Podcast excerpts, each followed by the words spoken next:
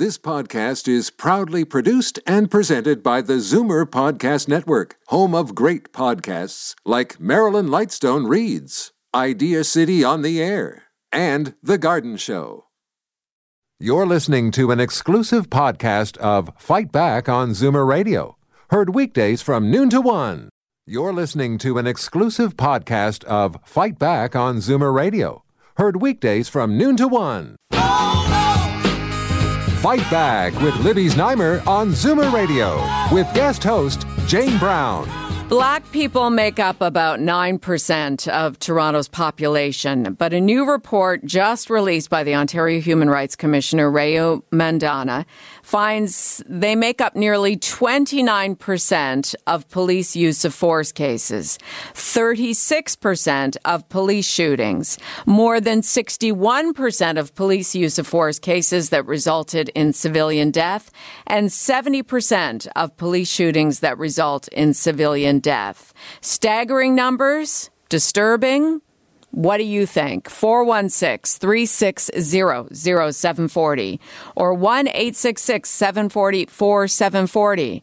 Maybe you yourself have been a victim of racial profiling and you want to share that story with us so more people can become educated about what may or may not be happening out there. 416 360 0740, toll free 1 866 740 4740.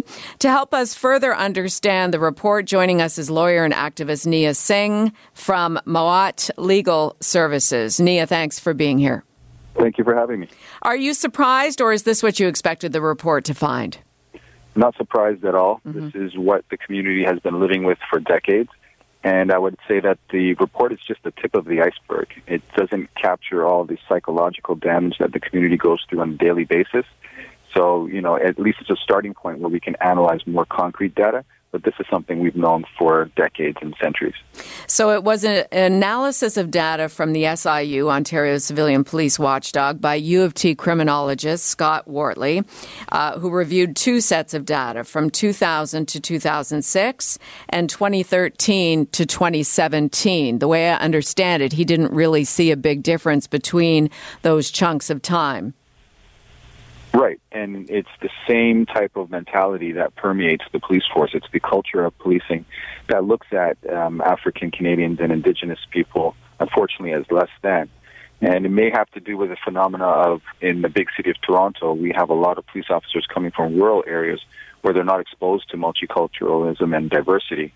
So you combine that with the negative stereotypes they're already bringing with them, and then you combine that with police culture, something that they see on the job every day. Mm-hmm. They see low income communities or African Canadian communities be targeted and treated a certain way, they carry that on their practice as they go on to be officers.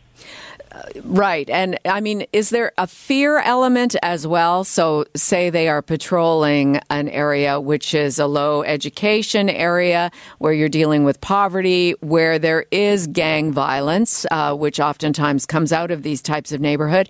Are they reacting out of fear for their own lives? Like, what is the, and we'll talk to Mike McCormack of the Toronto Police Association about this as well, but what's happening here? Is it all pre stereotyping or, or pre uh, program stereotyping, or is it an on the job fear? It's stereotyping and it's maliciousness. I can tell you a story that happened two weeks ago where about seven to eight officers attended an address looking for someone who didn't live there. They didn't identify themselves as police. They covered the, the peak hole so the person couldn't come out. And then they entered the apartment and proceeded to beat that person to the point where they require extensive um, reconstructive eye surgery right now. And the SIU wasn't called and I, have, I had to make the report to myself to the SIU. So this is just one example. Police don't need to be in fear to trample on the rights mm-hmm. of civilians, and I, I can tell you, if the the African Canadian community would speak out even more, you would hear way more stories, and these rates and numbers would be higher than we're seeing right now. So no, it has nothing to do with force. They have guns, they have badges, they're trained, they're well paid, they have backup officers, they have so many um, resources to them. They have a billion dollar budget that's made to protect them. So, and it's why is it happening only with one community? It's not happening in other segments of the population. It's specifically happening against African Canadians. Knia, um, and, and I want to be fair and I want to be balanced here and I want to project what actually is reality the way you're painting the picture, it would seem that this is a pervasive mentality among Toronto police officers. Is it a few bad apples? Is it a like what percentage of Toronto police are like this? Because they've got. I mean, there are some great officers out there. I've met a lot of great officers, and I have high respect for Toronto police and Toronto police officers. But I can't ignore the fact that they are plagued with a cultural um, way of being and there are a lot of officers who aren't so commendable and they do violate people's rights. Okay. Me myself, I've had my rights violated multiple times. Over 30 times I've been stopped without cause. But um, I've never experienced physical violence, but maybe that's because I'm able to reason myself out of a situation. And you have dark colored skin? Is that I, I, do have dark colored skin. Right. Yeah. And so you're you say 30 times you've been stopped. Yeah, at least 30 times. Um, I have 11 cards to prove it, which is documentation of these interactions that are non criminal. Mm-hmm. I'm labeled in them as not police friendly, rude to police, when I simply ask questions such as, why are you stopping me? Right. And, you know, this is not right. And then I'm, I'm viewed as a threat to police just because I'm asking a question. So you can imagine other people in other areas of the city or walking down the street who haven't been in these interactions and they may respond negatively in the sense that, why are you bothering me? Leave me alone. And then it escalates from there. And a lot of times, um, and Desmond Cole has written about this as well in Toronto Life. Uh, the article you can Google it; it's quite disturbing. Um, he he has had similar experiences, and not in high crime neighborhoods either. I mean, not that that is an excuse because that's part of the problem as well. But just uh, as just being in a pub or just walking down the street with a white girl uh, and being questioned. I mean, that is just it's it's disgusting, really. Yeah, and that's the point we're trying to make as a community. I think this report's starting to make it. It doesn't matter where you are, your level of education, whether you have a criminal record or not. Um, it's the preconceived notions and just the ability to treat someone as less than is what's happening. And what we know is the African Canadian community may not be financially well off as other communities, so they don't have access to justice and lawyers as, as much as other communities do, and they're less likely to speak out in objection to what's been done to them because they're used to the treatment. It's become normalized and conditioned response. So you combine all those factors and we have a way less number and way less accounts of what's actually happening on the ground. And I don't want to seem defeatist and I don't want to seem like everything's all bad, but this is the reality. And if people don't speak out against this behavior, um, the, the community continues to suffer. Um, youth have so many stories they can tell you, and it's, it's really disheartening. Uh, joining us now is Mike McCormack, the president of the Toronto Police Association. Hi, Mike. Is Mike there? Can we lock him in? We're trying to lock yep. him in. Okay, Mike. What I'm is? Here, I'm here. Uh, tell us your reaction to the report. Yeah, I'm, I'm not surprised at the the report. Uh, so you, you, know, I don't agree uh, with the methodology around the report. I don't agree with their interpretation of the data it appears to me to be an interim uh, report, uh, as they're saying, making recommendations without, you know, having a full uh, exploration uh, or robust ex, ex, uh, exploration of what's the context. So I, I, have some issues with the report, uh, and yeah, that's where I stand but certainly you can't discount uh, some of the accounts that Knia Singh is uh, is portraying for us today. I mean, he has a client who says that that a group of police officers came to his door, took him out, uh, ended up beating him up effectively. I mean, how does this is all alleged, of course. Uh, yeah. So I mean, I, I can we can sit here all day and go over all these allegations and, and everything else. You know, first of all, we are a, a large organization that is just like any other group of people. So I'm not putting forward a position that racism doesn't exist or that bias and, and so on, and that we're going to have some people that have some values that we don't agree with, and, and it's it's like any other organization is there, and I'm not about to dismiss people's lived experience yes. uh, and what that is, and, and, working. Look, I've spent most of my career in Regent Park, working in Regent Park, working with the community, uh, have a high profile as a community based police officer. And I know the value of relationships and, and, and fairness and, and being objective, and that's what we're looking at. You know, is it always like that? No, and I'm not going to put that premise forward. But when I look at a report like this that paints police officers and looks at picks specific data to support a position that may not be accurate, I have a big problem with that. And I'll give you an example. When they say that you know a black male is uh, six times more likely in their own report to be sexually assaulted by a Toronto police officer, I'm very concerned about that when I read that. I go, oh my God, what does that mean? Mm-hmm. But when we look at it, what it means is that during, so these are, and they use SIU data, again, that has no reference to race on it. They make their own interpretation about race and who's what, uh, what ethnicity, ethnicity. Um, and then they say, okay, uh, black male six times more likely to be sexually assaulted by a police officer. But when we drill down, what does that mean? So what it really means is that an allegation of sexual assault during a search or a pat search or something like that. But I can tell you, we have never, ever, and these are investigated thoroughly by an outside agency. We have never had an officer charged with sexual assault in, in relation to that uh, those issues. We have never had an officer not only charged or convicted or brought before the courts on sexual assault. But when you read that, it's a very alarming thing to read, and it seems very objectionable but where's the context? So when I see this type of sensationalism, and that being somebody who's worked in the communities, works with our communities uh, currently, I find that this type of narrative puts up uh, a, a, position that is more obstructionist than helping bridge uh, the relationship between the police and the community. I'd like to allow time here for rebuttal now from our lawyer and activist Knia Singh. Knia, go ahead. Yeah, Mike, th- these are not um, sensationalists. This is just the pure raw data numbers. And when you talk about people having been charged with, police officers having been charged with sexual offenses or sexual assault, that's because the SIU clears 97% of all allegations against the police. So that's a problem right. in itself. First of all, I'm wondering okay, what problem. methodology. Okay, l- let's let Knia speak. Sorry, yeah. sorry, I, am sorry about that. Sorry. Yeah, what, what? First, I'll have a few questions as I speak. Is first of all, what's the methodology that you're proposing? because the methodology, I don't see any problem with it. Second of all, with a large organization, yes, police have human beings in it. Everyone's human. But police officers are held to a higher standard. Uh, police officers have a gun and a badge and ability to detain people and restrict their liberty. So we can't have them operating at every other civilian level. They have a higher level. And again, with the report, you said that it's interpretation based on race. It's not interpretation.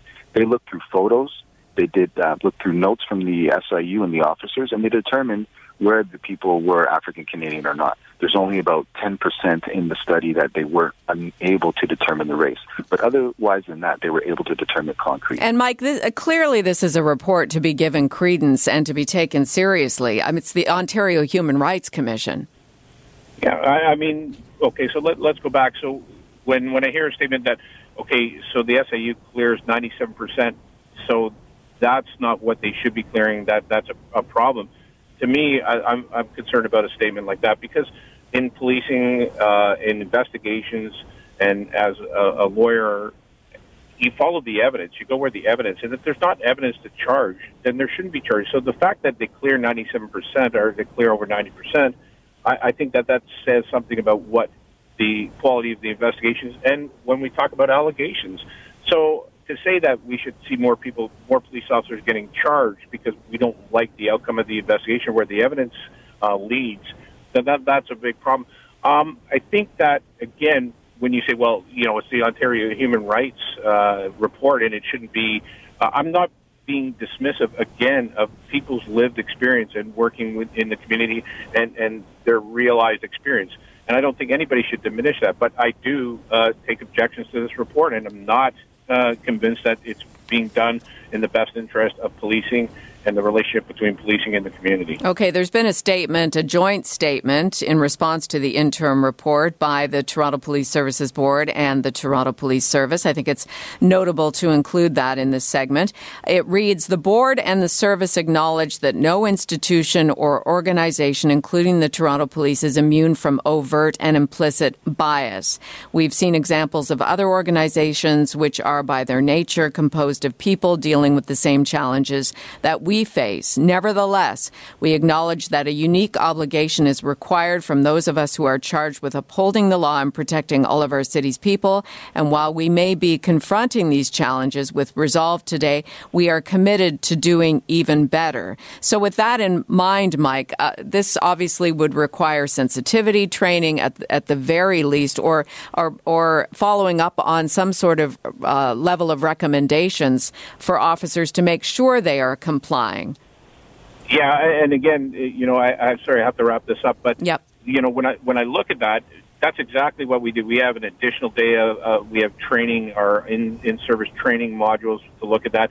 Uh, uh, having the additional training to look at that and improve the relationship. I've seen like a dramatic uh, change in the relationship between uh, policing in the community. But one of the things that I was, uh, and again, one of the biggest proponents of is community-based policing. How important that is to break down the walls between the police and the community and actually have them embedded together, working together on both sides to break down the stereotypes on both sides about policing and about how police feel about the community and the value of that. So I am the biggest proponent of this will always be a work in progress, and I agree we should, we've got to continually work on this relationship and do better. Are we going to have issues where we're going to have uh, you know these type of, of, of things or cases where people are going to do the wrong thing? We're always going to have that, and we need to deal with that. We need to deal with that on an individual individual basis. But you know, I don't think that there's a way to screen out every single person that's going to have bias or whatever, and we're going to have to try to deal with that and through training, whatever. But to say that we can be, uh, because of our uh, vocation to be police officers, that we can eliminate that. Uh, that should be the goal, but that should be a work in progress. Mike, thank you. I know you do have to go, so thank you very much for your time. Thank you. Take care. And Knia, if you don't mind sticking around here, we'll go to the phones. Zoomer radio listeners want to weigh in on this uh, report as well. Let's go to William in Toronto. Hi, William. Hi, Jane. Uh, maybe you can help. Perhaps you can help me out with, with putting my point across.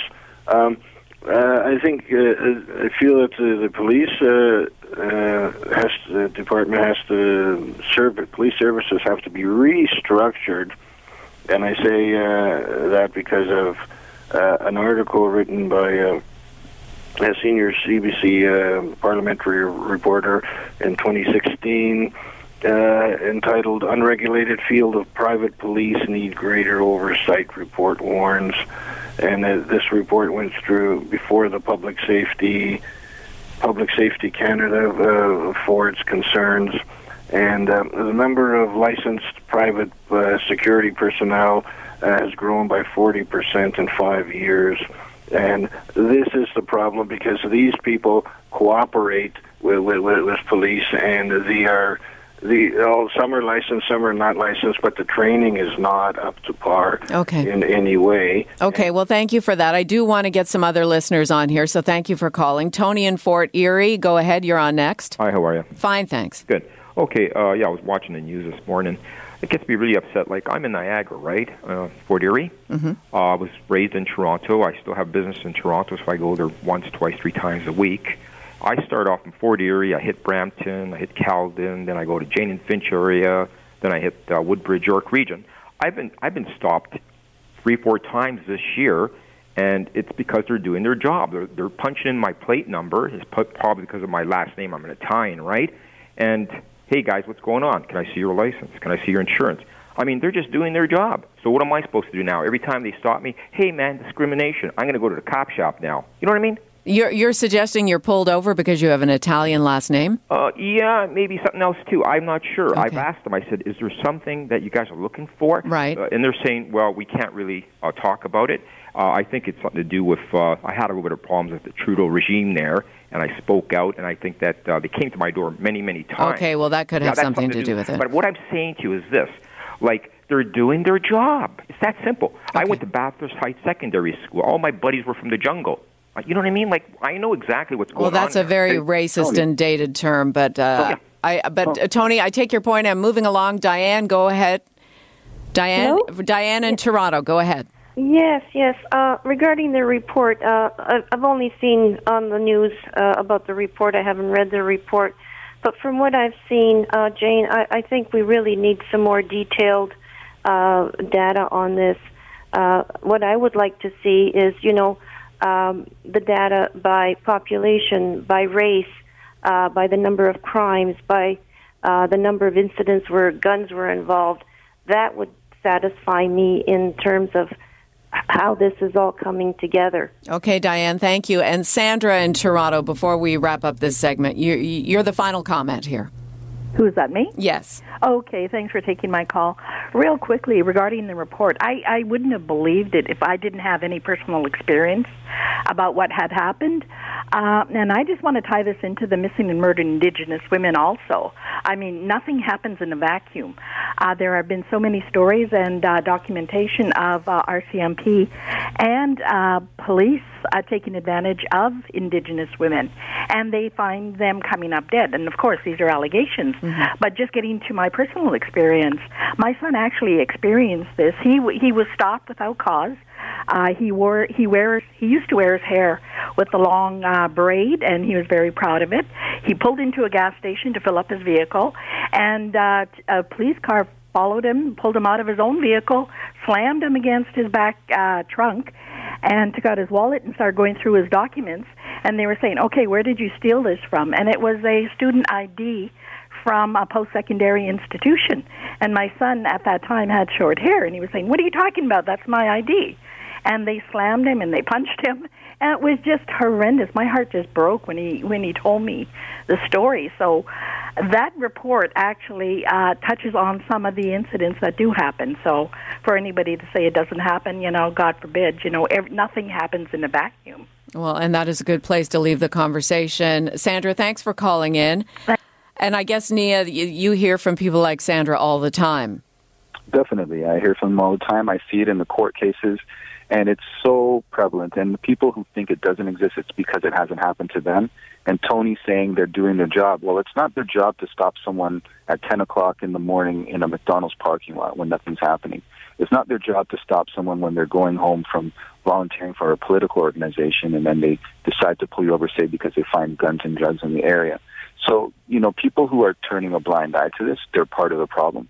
This this report is actually going to open eyes, and the stats are there, the details are there, and actually the problem is way worse than we're actually seeing even in this report. I think you're right. I think uh, any kind of report that that details actual experiences helps us all understand the way it is and how far we still need to go. So thank you so much. Thank you. That was Knia Singh uh, with Moat Legal Services, lawyer and activist. And before that, Mike McCormack, the president of the Toronto Police Association. You're listening to an exclusive podcast of Fight Back on Zoomer Radio, heard weekdays from noon to one. You're listening to an exclusive podcast of Fight Back on Zoomer Radio, heard weekdays from noon to one. You're listening to an exclusive podcast of Fight Back on Zoomer Radio heard weekdays from noon to one. You're listening to an exclusive podcast of Fight Back on Zoomer Radio, heard weekdays from noon to one. This podcast is proudly produced and presented by the Zoomer Podcast Network, home of great podcasts like Marilyn Lightstone Reads, Idea City on the Air, and The Garden Show.